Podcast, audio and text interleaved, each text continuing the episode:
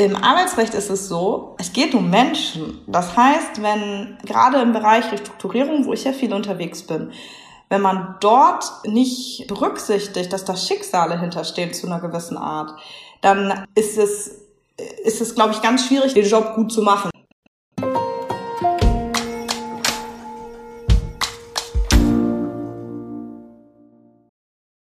Hi und herzlich willkommen zu einer neuen Folge von Versprochen. Mein Name ist Anne und als Host dieses Podcasts treffe ich auf spannende Persönlichkeiten.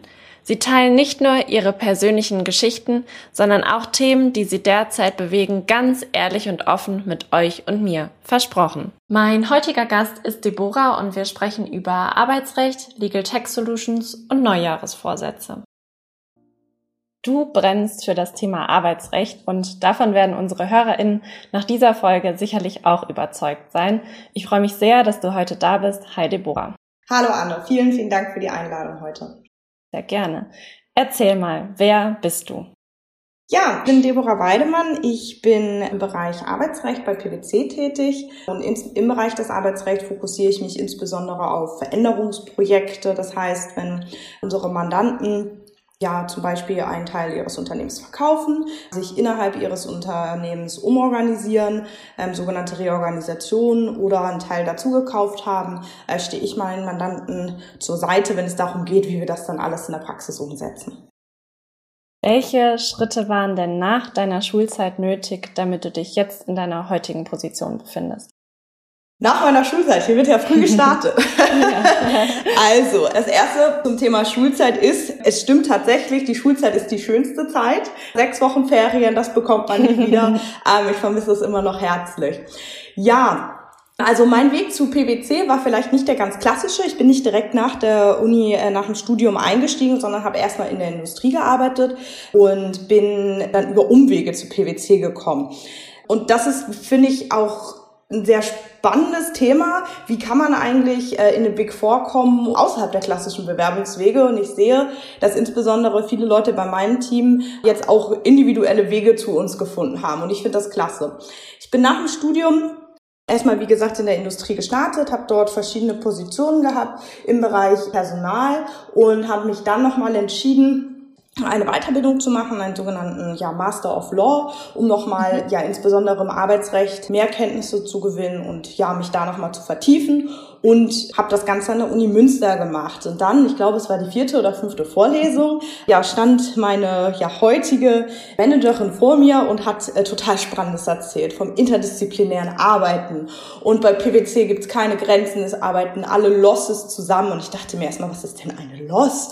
Und äh, inzwischen, äh, wenn man ein bisschen in die PwC-Termina eingestiegen ist, dann weiß man, das steht für Line of Service. Das bedeutet die verschiedenen Bereiche bei PwC bei uns und ähm, ähm, ich konnte mir gar nicht vorstellen, dass jetzt alle da ganz zusammenarbeiten und eigentlich immer nur mit einem Ziel, dass der Mandant ähm, das beste Ergebnis bekommt und dass es keine Grenzen intern gibt. Und das fand ich total spannend und die Vorlesung auch, aber auch insbesondere PwC. Und ja, dann hatten wir eine Gruppenarbeit und dann habe ich meine Gruppe total gepusht. Ich sag, wir müssen hier eine super Präsentation hinlegen und wir müssen hier glänzen und alle so, oh, jetzt ist so Freitag 17 Uhr.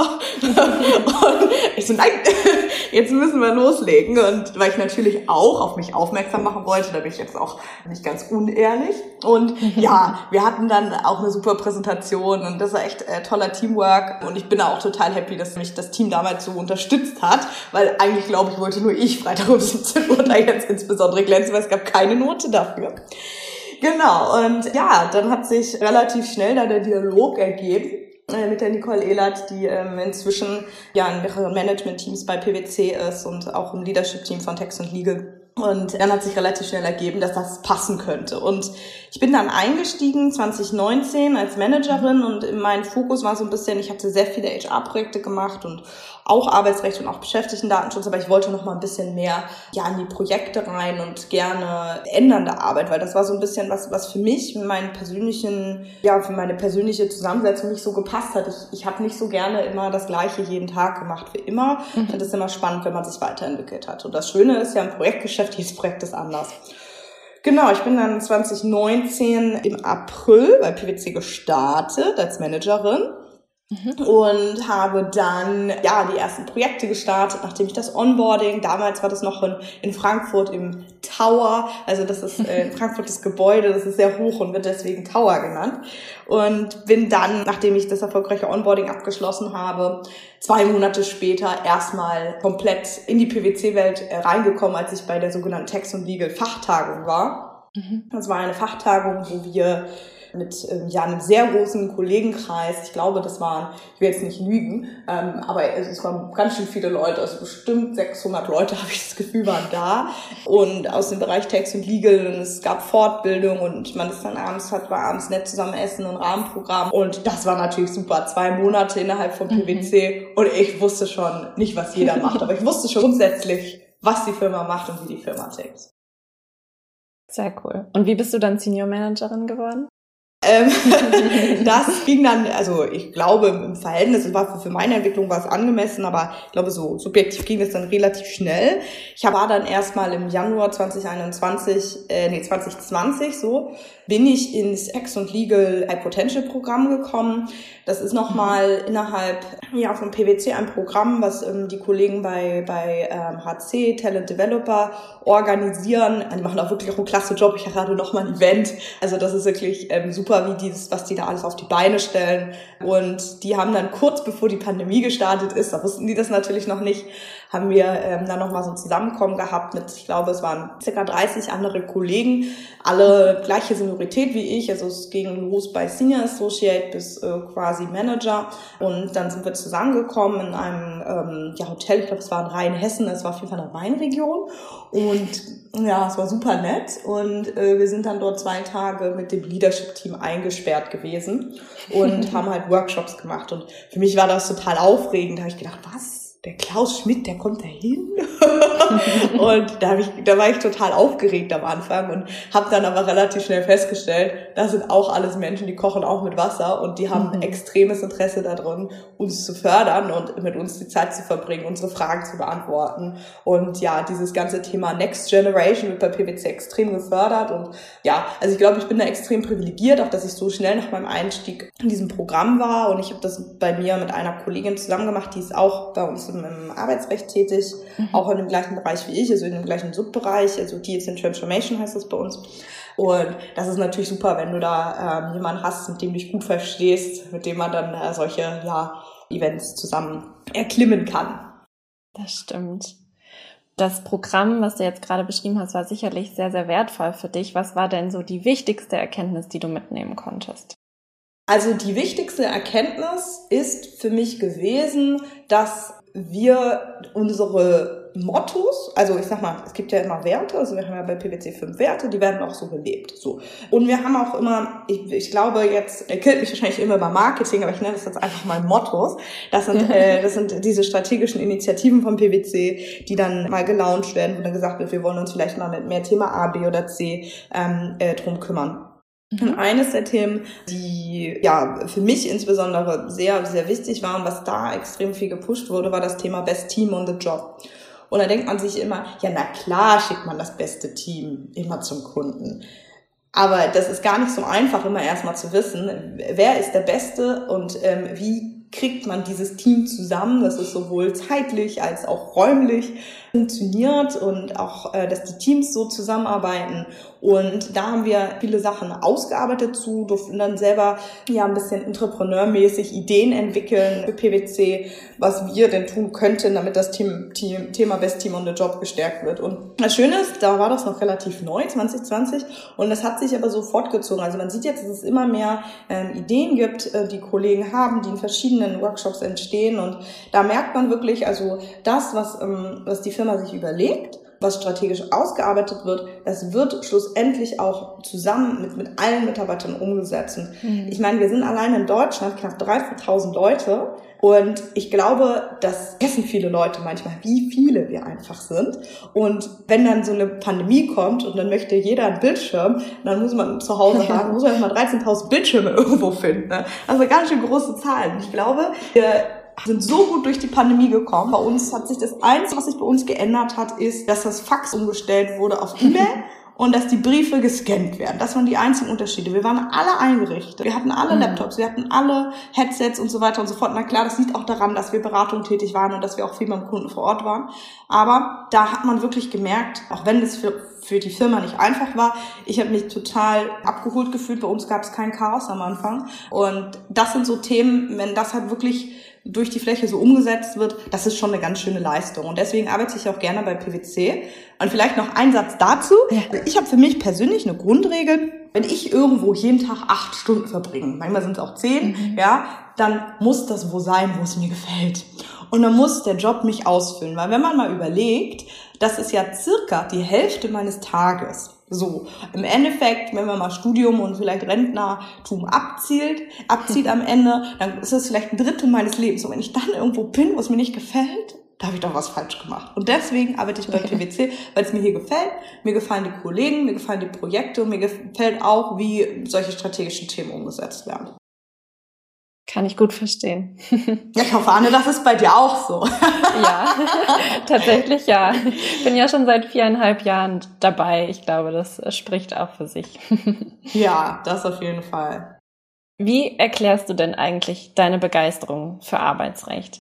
Ui, also viele würden jetzt sagen, ich bin Nerd. Äh, was das Thema Arbeitsrecht geht. Ich weiß nicht, ich finde, das ist einfach ein spannendes Feld. Ich finde, dass es deswegen spannend ist, weil innerhalb von ähm, äh, innerhalb von Jura gibt es ja sehr viele verschiedene Bereiche. So man muss ja mhm. immer so ein bisschen entscheiden, wo man hingeht. Und im Arbeitsrecht ist es so, es geht immer noch um den Menschen.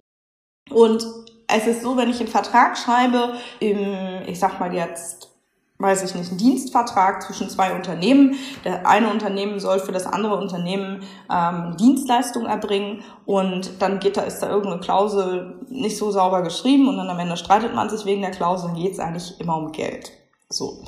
Die eine Partei möchte dann von der anderen Partei Geld oder eine Leistung. Mhm. Und im Arbeitsrecht ist es so, es geht um Menschen. Das heißt, wenn gerade im Bereich Restrukturierung, wo ich ja viel unterwegs bin, wenn man dort nicht berücksichtigt, dass da Schicksale hinterstehen zu einer gewissen Art, dann ist es ist es, glaube ich, ganz schwierig, den Job gut zu machen. Also es gibt Kollegen, die haben eine sehr, sehr große Distanz, also dass die sich mhm. quasi sehr weit distanzieren davon, dass da Schicksale stehen, damit man dann halt auch, ähm, ja, wenn es halt wirklich darum geht, auch die Mandanten zu Kündigungen und so weiter zu beraten, dass man sich dann selber so ein bisschen da distanziert und auch so selber so ein bisschen in Schutz nimmt. Und bei mir ist es so, ich versuche immer so ein, so ein, so ein Mittelding zu finden. Ne? Man muss auch manchmal Mensch sein, um, um solche Sachen umsetzen zu können. Und man muss sich immer fragen, warum mache ich das? Und meistens steht dahinter, und das ist immer schwierig zu sehen im, im Einzelfall, dass äh, das Unternehmen dahinter, dass es dem nicht gut geht. Und wenn man sich jetzt nicht von einer gewissen Anzahl von Mitarbeitern trennt, dann äh, müssen irgendwann alle gehen. Und das ist, das ist sehr, sehr schwer, objektiv einem Mitarbeiter zu erklären, der vielleicht zwei Kinder hat, ähm, Unterhaltsverpflichtungen und ähm, vielleicht in einem nicht so, ja, einem strukturschwachen Gebiet wohnt und nicht so eine Chance mhm. auf einen neuen Job hat. ist extrem schwer, das zu erklären. Ähm, aber man muss das dann bei Themen wie zum Beispiel Kommunikation berücksichtigen, dass man die Entscheidung vielleicht an sich nicht ändern kann, aber dass man dann dem Mandanten empfehlen kann, hey, lass uns doch nochmal schauen, dass wir die Mitarbeiter abholen, wo sie stehen. Lass uns doch nochmal äh, vielleicht äh, überlegen, was man, was man hier noch machen kann, damit der Kollege oder die Kollegin schneller einen neuen Job findet. Und ich glaube, immer zu wissen, wo man quasi steht, was man mit seinem Job bewirbt, ist extrem wichtig. Also ich sage immer zu unserem Team, wir sind keine Herzchirurgen, ja, bei uns stirbt keiner, wenn ein Fehler passiert, aber wir arbeiten am Menschen. Und das darf man, das darf man einfach nicht vergessen, ähm, dass durch unsere Arbeit auch Menschen Schicksale beeinflusst werden.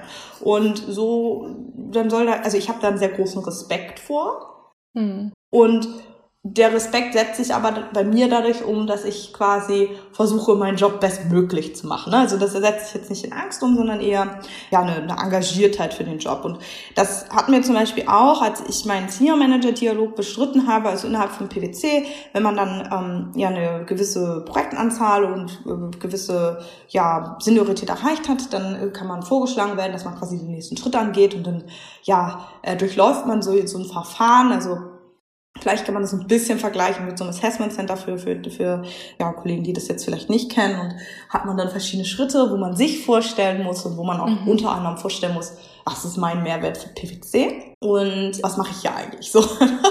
und ja, innerhalb dieses Verfahrens lernt man halt auch andere äh, Kollegen kennen und da äh, sehe ich zum Beispiel nochmal den Unterschied zu den Kollegen, die sich zum Beispiel im steuerlichen Bereich bewegen. Bei denen stehen keine Menschen hinter. Das ist natürlich mhm. genauso wichtig. Tax Compliance ist ein super wichtiges Thema und man sieht es ja auch, was in den letzten Jahren ähm, alles so passiert ist, ähm, wenn man nicht genau hinschaut, wie Sachen zu buchen sind, sag ich jetzt mal. Und ja, aber mir ist dann nochmal bewusst geworden, man muss diese, dieses aktive Bewusstsein haben und man muss es halt auch weitertragen. Ne? Dass die jüngeren Kollegen, die vielleicht das noch nicht so lange machen, auch verstehen, hinter dieser Mitarbeiterliste stehen, da stehen Leute. Ne? So.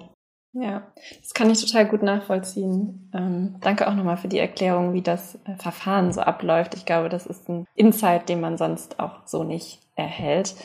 Gleich widmen wir uns auch noch tiefer deinen fachlichen Themen. Aber vorab, welche Themen bewegen dich auf privater Ebene? Wie verbringst du so deine Freizeit? Uh, also, wie verbringe ich meine Freizeit? Auf die Frage war ich jetzt nicht vorbereitet. ähm, also am Wochenende ist es tatsächlich so, dass ich versuche, so ein bisschen so einen Ausgleich zu haben zu der Woche, weil schon relativ arbeitsintensiv in dem Bereich, in dem ich arbeite, das will ich gar nicht verschweigen. Und äh, da braucht man einfach am Wochenende einen Gegenpol von Sachen, die man gerne macht, damit man dann schlussendlich ähm, mit quasi diesem Lebensmodell, was, was ich jetzt gewählt habe, gut klarkommt. Genau, also ich treffe mich gerne mit Freunden. Ich habe jetzt nicht irgendwie so ein Hobby wie Jiu-Jitsu oder so, was ich jetzt hier präsentieren kann, wo ich jetzt irgendwie mal deutscher Meister oder so war. Das sind halt leider einfach die klassischen Themen. Ich treffe mich viel mit Freunden. Ähm, ich gucke auch gerne mal eine Serie auf Netflix. Ähm, und genau. Ach, tatsächlich, ich ähm, äh, interessiere mich für Wein. Ähm, mhm. Und habe, das hat eigentlich mit Corona, nein, nicht mit Corona, bis, da doch eigentlich mit Corona angefangen. Man hat sich dann ja so neue Hobbys gesucht, die man auch zu Hause machen konnte. Und dann haben wir mal so digitale Weintastings gemacht. Und wir waren vorher auch schon mal zusammen mit meinem Mann in Südafrika. Und da äh, geht es natürlich auch eine totale Weinregion. Das ist so ein bisschen vielleicht überschneidend gewesen mit Corona. Und das heißt, da kann auch mal eine gute Flasche Wein am Wochenende geöffnet werden. Früher habe ich mal Tennis gespielt. Ich hätte gerne mehr Zeit für Tennis, aber ehrlicherweise schaffe ich das im Moment einfach nicht. Vielleicht nehme ich mir das mal vor. Jetzt kommt ja wieder das neue 2022. Jahr. Genau. Und jetzt sitzt man da wieder am 31.12. und schreibt eine Liste. Vielleicht kommt das mal wieder rauf. Ich drücke die Daumen, dass es funktioniert. Ja. Vielleicht, ja, vielleicht bin ich einfach realistisch. Ich glaube einfach, also ich mal so ab und zu ein paar Bälle schlagen irgendwie. Das, das äh, kriege ich noch hin. Okay, durch den LLM bist du Expertin auf dem Gebiet des Arbeitsrecht und berätst unsere Kunden ja an der Schnittstelle von Arbeitsrecht und Digitalisierung. Mit welchen Fragestellungen beschäftigst du dich gemeinsam mit deinem Team in der Arbeitsgruppe? Ja, also das ganze Thema Digitalisierung beschäftigt die Kunden insoweit, ich sag mal, ähm, manchmal passiv und es konkretisiert sich für uns in Fragen wie kann ich das jetzt nicht mal alles irgendwie einfacher sehen. Das heißt, die mhm. sehen gar nicht erstmal, ich will, die sagen, die rufen nicht an und sagen, hallo Frau Weidemann, ich hätte gerne jetzt hier eine digitale Lösung, die soll bitte können XYZ und sagen Sie mhm. bitte Bescheid, wenn Sie fertig sind. Dann, wenn die sowas wollen, dann rufen die bei den Kollegen äh, von Advisory an. So. Bei uns ist es mehr so, dass die sagen, ich habe jetzt hier irgendwie ein Stierco, das ist jede Woche jede Woche Freitag müssen hier Zahlen abgedatet werden. Jetzt sitzt bei mir immer einer, der muss den ganzen Freitagmorgen alle Updates hier irgendwie einpflegen. Das ist doch irgendwie doof. So gehen mhm. meistens die Gespräche los.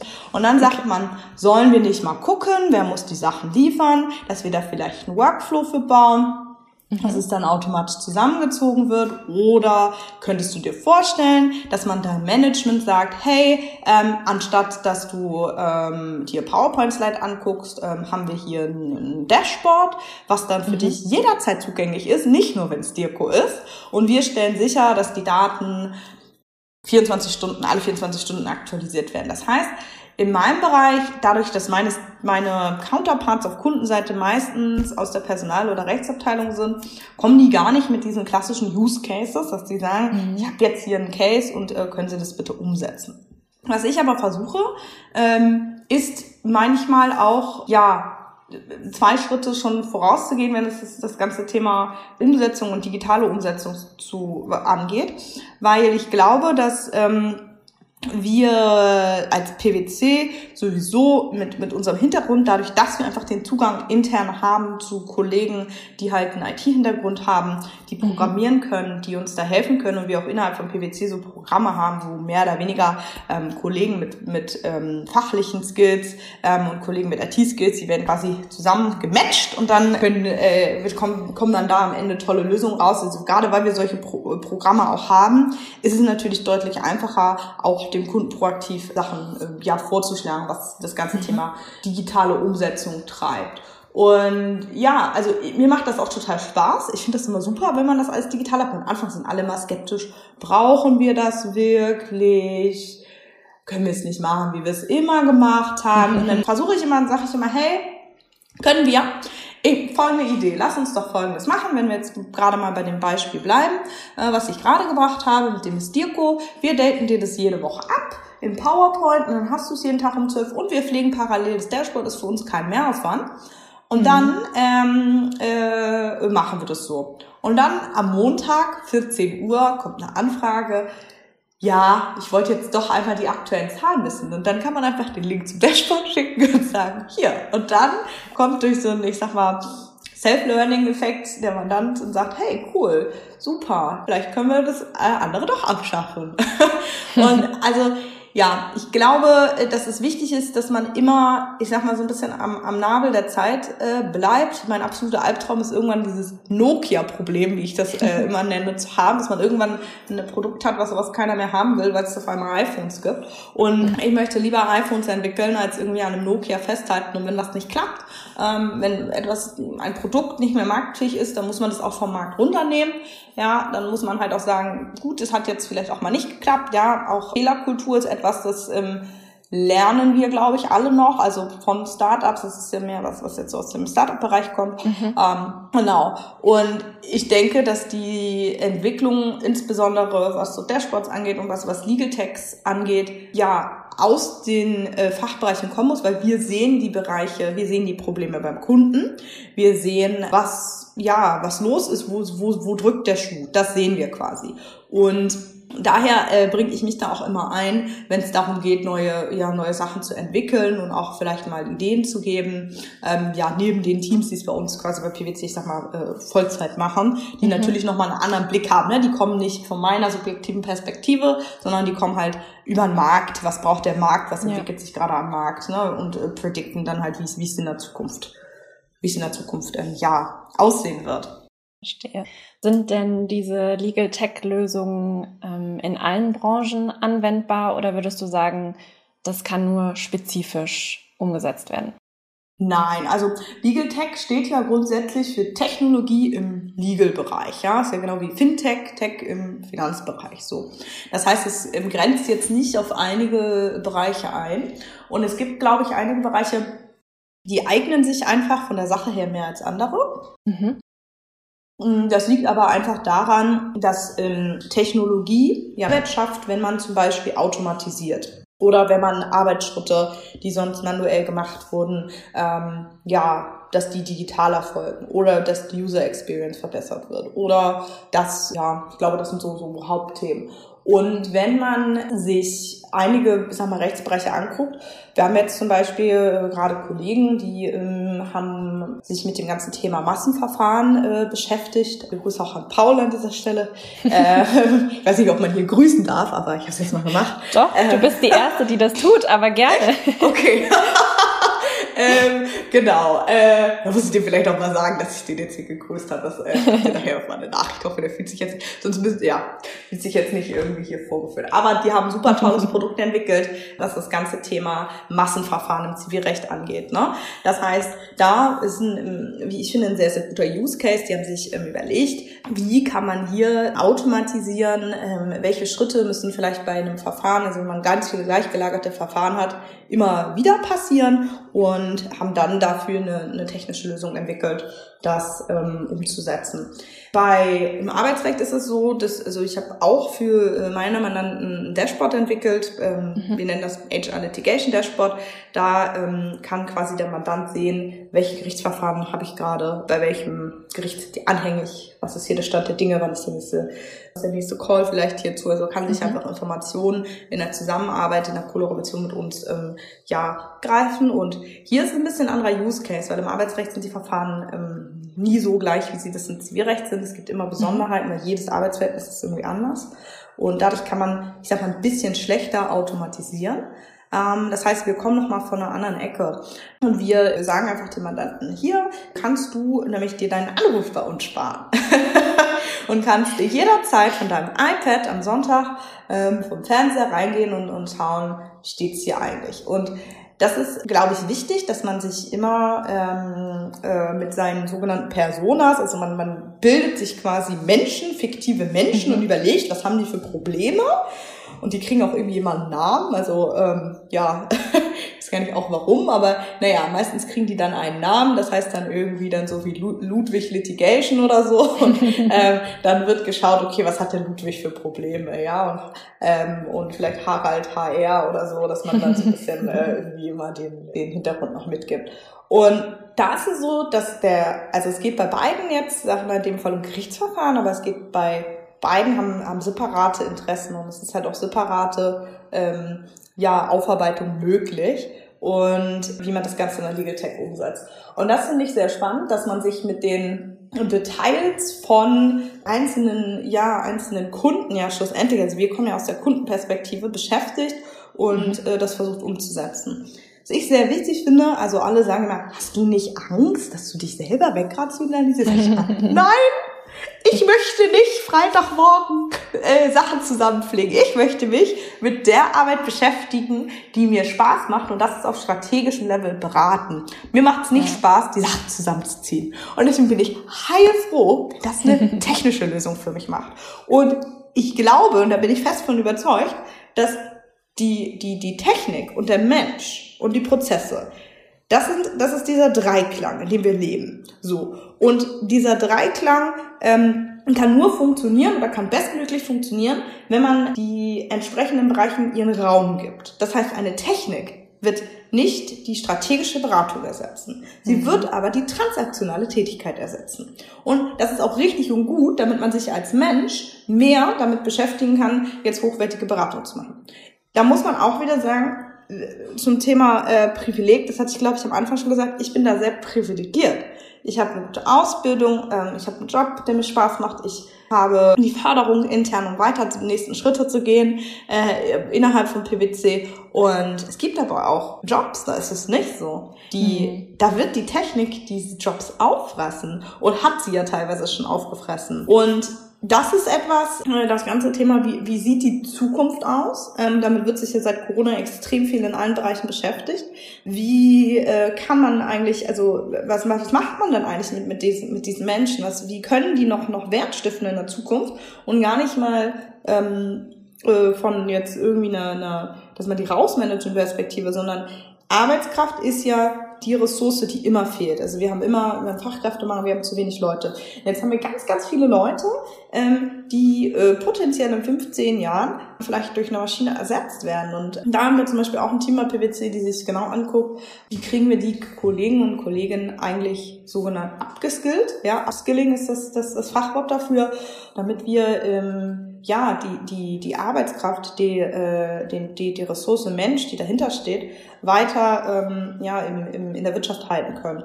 Und ja, also das finde ich in dem Legal Tech ganz spannend bin ich jetzt nicht so ganz aktiv drin. Ich äh, mhm. äh, habe ein bisschen mehr Fable für das ganze Technische. Ähm, aber sag mal, das geilste Limit, vielleicht ähm, werde ich mich auch irgendwann nochmal in dem Bereich ein bisschen mehr engagieren. Aber erstmal finde ich es nur spannend. du hattest gerade von der strategischen Beratung beim Mandanten gesprochen. Wie können wir uns denn deine tatsächliche Aufgabe dann auf einem Projekt vorstellen? Ui, also äh, ähm, also ich versuche immer der Single Point of Contact für den Mandanten zu sein. Das heißt, mhm. der kann jegliche Probleme bei mir abladen und ich komme dann idealerweise mit Lösungen oder Lösungsansätzen. Und ja, das ist mir deswegen wichtig, ähm, weil viele Mandanten, die haben keine Zeit, die machen diese Projekte neben ihrem Fulltime-Job. Und mhm. dann wurde jetzt irgendwie gesagt, hey, du musst jetzt noch Projekt XY machen und der Tag wird ja dadurch nicht länger. Und ähm, wenn der Mandant dann noch mit zehn PwC-Beratern sprechen muss, weil der eine ist äh, für, äh, weiß ich nicht, ähm, Lohnsteuer, der nächste ist für ähm, Restrukturierung, so wie ich, der dritte äh, sagt dir nochmal, wie du dein Change Management machst, dann die, werden irre. Die wollen das teilweise nicht. Die wollen einfach gerne mit einem Kollegen sprechen, der denen hilft. Und da muss man gar nicht zu einem Fachexperte sein, sondern man muss einfach sicherstellen, Best Team on the Job, dass man die mhm. Kollegen mhm. reinbringt, die das Beste tun. Ich fange jetzt nicht an, hier ähm, Lohnsteuergeschichten äh, zu machen, sondern dafür haben wir die Fachexperten und mhm. die kommen dann rein. Und die äh, werden dann, äh, äh, deren Fachexpertise Expertise wird dann angezapft und die kommen dann äh, mit in die Projekte rein. Der Mandant lädt aber trotzdem sein Problem bei mir ab und kriegt dann auch am Ende die Lösung. So und muss nicht noch ähm, äh, Informationen quasi ähm, noch äh, anderen Beratern geben, die vielleicht schon äh, vorliegen, die er vielleicht mir schon mal mhm. gegeben hat. Ich glaube, das ist so so ein Mehrwert, also dass man quasi äh, ein Wert, den wir bei PwC bei uns haben, ist der Wert Care, also dass man sich kümmert und das gilt für mich sowohl in äh, der Mitarbeiterführung als auch mit meinen Mandanten. Also Care bedeutet, dass ich meinen Mandanten nicht Fragen stelle, die ich dem schon mal gestellt habe, die er mir schon mal beantwortet hat. Weil seine Zeit ist auch wert. Und ähm, mhm. aus der Perspektive, ja, ist, ist so das Erste, wo, wo ich mich immer sehe, ist ähm, einfach der äh, ja, Single Point of Contact zu sein für den Mandanten und versuchen, ähm, ja, mit den Fachexperten bestmögliches Ergebnis zu erzielen. Das Zweite, ähm, was in der strategischen Beratung wichtig ist, ist, man äh, muss auf Augenhöhe arbeiten. Das bedeutet, ähm, man hat am Anfang immer so eine Phase, wo man dann auch irgendwo, ich sag mal, eine gewisse Art von Vertrauensverhältnis aufbaut, wo man ähm, dadurch, dass man da auch gute Arbeit leistet, der man dann doch sieht, okay, man kennt sich aus in seinem Gebiet, hat das alles schon mal gemacht äh, man ist in guten Händen. Und wenn man, wenn man diesen Schritt dann irgendwie gemeinsam gegangen ist, dann fängt das Projekt an, auch richtig Spaß zu machen, weil dann kommt man dann auch mit, mit Fragen und sagen, hey, wie würdest du damit umgehen? Und da ähm, wollen die auch manchmal eine Antwort hören. Also das ist dann nicht nur so eine rhetorische Frage, wo man dann sagen muss, alles, was du machst, ist super und äh, toll und ne? sondern da muss man auch manchmal sagen, ja, also ich fand ähm, so, äh, ein sehr spannender Ansatz. Ich hatte noch folgende Idee. Ähm, hattest du das schon mal quasi drüber nachgedacht? Und so entstehen dann halt auch Gespräche, wo man das Gesamtergebnis äh, dann dann besser macht und äh, wo man dann quasi ja dem Mandanten hilft, auch um ja die ähm, eigenen die eigene Perspektive vielleicht auch manchmal zu drehen. Und es kommt immer auch so ein bisschen drauf an. Jeder Mandant ist anders. Mit einigen ist die Zusammenarbeit einfacher, mit anderen ist die Zusammenarbeit schwieriger. Und also ich hatte bis jetzt immer Glück, ja, Touchwood, ja, man klopfen, jetzt ist ein digitales Klopfen, ist hier gerade passiert, dass ich wirklich immer Mandanten hatte, mit äh, denen ich richtig gerne zusammengearbeitet hatte. Ich hatte jetzt noch niemand dabei, wo ich gedacht habe, ui, oh, hoffentlich ist das Projekt bald zu Ende. Gibt es auch, hatte ich Gott sei Dank noch nicht, vielleicht kommt es noch. Ähm, und ja, das ähm, hat mir auch immer geholfen, dass man halt auch, auch äh, Spaß hat an den, äh, an den Projekten. Und wenn es dann mal stressiger wird, dann macht es auch nichts, weil man zieht gemeinsam am, am gleichen Strang. Man hat gemeinsam äh, das, das, das gleiche Ziel, nämlich das, das Projekt äh, zu Ende zu bringen oder ja, erfolgreich zu Ende zu bringen.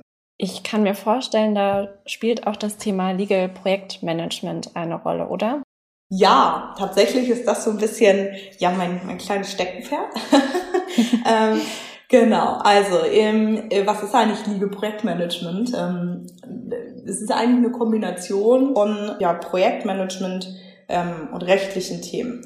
Warum braucht man diese Kombination? Es ist so, dass ähm, früher, wenn man halt so ähm, Restrukturierungen hatte oder Reorganisation, dann war das halt oft irgendwie immer in einem Land und dann, ja, war der Scope dann vorbei. Jetzt mhm. ist es so, wir sehen sehr, sehr viele globale Organisationen, die äh, gleichzeitig sagen, wir müssen in unseren Ländern XYZ äh, Prozent Personal abbauen, wir wollen einen ganzen Unternehmensteil abstoßen, wir wollen, ähm, wir haben was gekauft, das muss jetzt irgendwie integriert werden. Und das ist, ähm, äh, das erfordert, dass man in allen Ländern abgestimmte Kommunikation Management von Arbeitnehmervertretung, ist ja in jedem Land ein bisschen anders, und Mitarbeiterkommunikation und ähm, Umsetzung von, ich sag mal, ähm, ja, äh, ja, wie sagen, der klassischerweise Abwicklung zu, ähm, also wenn es darum wirklich geht, dann das, äh, was geplant ist, in die Tat umzusetzen. Und mhm. ich gebe mal ein Beispiel. Also wenn man ein, ein Unternehmen hat, das ist jetzt in Polen, Italien und ähm, in UK ähm, tätig, und in allen drei Ländern gibt es Unions, ja, also es gibt mhm. englische für Gewerkschaft, alles ein bisschen anders. Und dann erzählt man der Union in Polen, ja, wir müssen hier restrukturieren, weil äh, uns fehlt der Umsatz. Dann erzählt man der Union in Italien, Umsatz ist super, aber äh, wir sehen den Markt nicht mehr ähm, und wir müssen jetzt hier Personal abbauen, äh, damit wir äh, einen Teil abstoßen können. Und man erzählt, dass äh, in UK ähm, dass die Profitabilität nicht stimmt. Wir sind 2021. Ähm, die Vernetzung der Welt ist so weit fortgeschritten. Das erfordert, dass man abgestimmt in, ähm, in solchen Großprojekten sicherstellt, dass die Kommunikation, äh, insbesondere mit den Arbeitnehmervertretungen, einheitlich korrekt ist, also einheitlich. Komma, korrekt, ja, also nicht einheitlich korrekt, sondern dass es quasi einheitlich ist, dass es korrekt ist, inhaltlich korrekt ist und dass ähm, den ähm, äh, Kolleginnen, die die Arbeitnehmer vertreten, entsprechend auch ja die äh, die die Informationen dann zugeleitet werden und das ist glaube ich so eine Stärke vom vom ähm, Legal äh, Project Management dass man diese ganzen rechtlichen einzelnen Strippen zusammenhält, schaut, okay, nächste Woche ist ein Termin mit der Union in ähm, Frankreich ähm, oder in Frankreich ist ein Lösbeispiel Italien hatten wir. Das heißt, wir müssen jetzt gucken, dass folgende Unterlagen zusammengestellt werden, folgende Unterlagen übersetzt werden, wenn es übersetzt werden muss, dass mhm. nochmal geguckt wird, was ist vielleicht nochmal in Italien besonderer als in einem anderen Land und dass man das dann äh, ja äh, zentral ähm, äh, unterstützt neben quasi ähm, ja den, den lokalen rechtlichen Prozessen, die man natürlich ähm, aus der Zentrale nicht begleiten kann. Also jedes Verfahren in jedem Land ist natürlich anders. Ähm, ich kann da immer nur für Deutschland sprechen, wie es bei uns ist. Habe jetzt auch lernen dürfen, wie es in, wie es in anderen Ländern abläuft und sehe auch, dass ja, dass es sehr viele Unterschiede gibt, aber auch sehr viele Parallelen. Was sind so die drei wichtigsten Fähigkeiten für das Thema, die du mhm. mitbringst? Ähm, also man muss einen Hang haben zur Organisation. Man muss, also man muss das mögen, ja, dass man so Sachen organisiert. Ich sag mal, ja, also das sind, wenn man früher immer schon gern Klassensprecher war, das ist immer schon, da fängt er, wir haben ja vorhin bei der Schulzeit angefangen, das ist der äh, richtige Weg, ja, also dass okay. man äh, äh, äh, gerne äh, organisiert und für andere irgendwie ähm, Sachen vordenkt. Das zweite ist, und das ähm, ist ein negativ belegtes Wort, aber ich verwende es jetzt trotzdem. Man muss so einen leichten Hang, so haben Sachen so mikro zu managen. Also man muss schon auch richtig in die Details reingehen und wirklich gucken, mhm. dass alles miliziös aufeinander geplant ist. Und manchmal, äh, also Mikromanagement sollte man natürlich äh, versuchen zu vermeiden. Man sollte auch natürlich den lokalen Kollegen äh, die Möglichkeit geben, dass äh, sie gestalten, aber dass man Rahmen vorgibt, dass man äh, mhm. Templates zum Beispiel baut, dass in jedem Land quasi die Kommunikation gleich ist, dass man versucht von der Tonalität, dass die Sprache überall gleich ist, auch wenn es dann schlussendlich übersetzt wird, ne? dass man schaut, dass ähm, für alles, was ein Land brauchen könnte, es irgendwo ein Template gibt, sag ich jetzt mal. Das ist etwas, also was, was äh, finde ich sehr, sehr wichtig ist. Mhm. Und ähm, man darf keine Angst vor anderen Kulturen haben und man muss da offen sein. Also man muss so eine gewisse ja, Offenheit haben, gerne mit anderen Kulturen zu arbeiten. Es ist ja so, dass Juristen, und da will ich mich jetzt nicht ausschließen, also mein Land ist immer das komplizierteste vom System, ja, also komplizierteste Jurisdiktion, ja. Äh, was ich habe, gibt's nirgendwo. Also das ist, glaube ich, klar, ja. Und das Interessante ist, so sind halt auch alle anderen Juristen. Und das so ein bisschen zu wissen, zu sagen, okay, hey, wir verstehen dich, wir verstehen dein Anliegen, aber lass uns doch mal aufs große Ganze gucken, weil das ist nämlich unser Work Package. Unser Work Package ist, dass wir das große Ganze zusammenhalten und dein Work Package ist, dass es lokal stimmt. Und da müssen wir zusammenarbeiten und dass man halt wirklich da ähm, versucht zu verstehen, wo die Kollegen herkommen, äh, was so äh, deren Themen sind, warum vielleicht gewisse Sachen kulturell in einigen Ländern nicht gehen, wenn man, sag mal, gewisse Kommunikation macht. Und das ist, glaube ich, äh, ja eine, eine Skill, die wichtig ist. Welche davon sind lernbar? Das sage ich immer, ähm, ist sehr wichtig. Es gibt gewisse Skills, die kann man lernen, gewisse, die hat man irgendwie einfach. Das ganze Thema Organisation, da muss man schon irgendwie ein kleines Faible für haben. Wenn man so ein ganz chaotischer Mensch ist, dann würde ich sagen, ist das nichts für dich. Das ganze Thema Cultural Awareness helfen natürlich Auslandssemester, dass man vielleicht mal ähm, irgendwie sich sozial engagiert hat, äh, mhm. hilft absolut nicht Voraussetzung, äh, kann man lernen. Und äh, das, das äh, Zweite in der Mitte, das ist, äh, wo ich gesagt habe, man muss wirklich minutiös arbeiten, das ist ähm, etwas, das lernt man on the job. Ähm, das kann man nicht gelernt haben, bevor man, also wenn man noch im Studium ist und wenn man, ja, wenn man gestartet hat. Und genau, Okay, wenn wir jetzt auf all die fachlichen Themen blicken, die wir heute gemeinsam besprochen haben, interessiert mich jetzt noch deine Einschätzung. Wirft denn die aktuelle Situation auch neue arbeitsrechtliche Fragen auf? Ja, jeden Tag, weil du glaubst ja nicht, dass die uns, äh, äh, dass die Regierung einfach sagt, so Gesetze bleiben jetzt, äh, wie sie sind. Jeden Tag kommen neue Gesetze. Und ehrlicherweise, teilweise kommt man gar nicht mehr hinterher, was jetzt in welchem Bundesland gilt, 2G, 3G. Das ist ja immer direkt auch Implikationen. 2G gilt, glaube ich, nirgendwo, um es ja einmal jetzt zu sagen, ja, was jetzt äh, für den Arbeitsplatz wo gilt. Und mhm. das ist ja, also wir haben jetzt gerade eine neue Koalition. Gestern kam der Koalitionsvertrag, das heißt, äh, nee, vorgestern kam der, gestern haben wir uns damit beschäftigt, haben den gescreent, haben gesehen, oh, was wird es jetzt alles Neues geben? Und ähm, insbesondere, ja, das ganze Thema Digitalisierung, auch in der Betriebsratsarbeit, da wird viel ermöglicht werden, so wie ich jetzt den Koalitionsvertrag lese. Ähm, das heißt, da bleibt es immer spannend. Und deswegen mag ich ja Arbeitsrecht auch so gerne, ne? weil ich ja super finde, dass es sich immer ändert. Man braucht es nicht einmal lernen und das ist mal fertig für immer, sondern mhm. ja, man hat ähm, äh, quasi äh, ja immer ein ja sich sich bewegendes Gebiet, äh, Gebiet. Und ich äh, ja merke auch also wir haben äh, im Bereich äh, in dem Bereich wo ich arbeite haben wir sehr viele Kollegen die sehr unterschiedliche Hintergründe haben.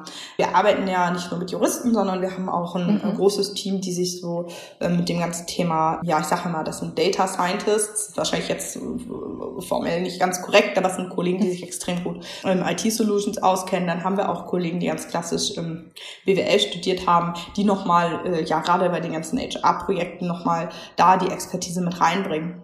Und ähm, ja, wir haben halt auch Kollegen, die da irgendwie eine Kombination im Hintergrund haben.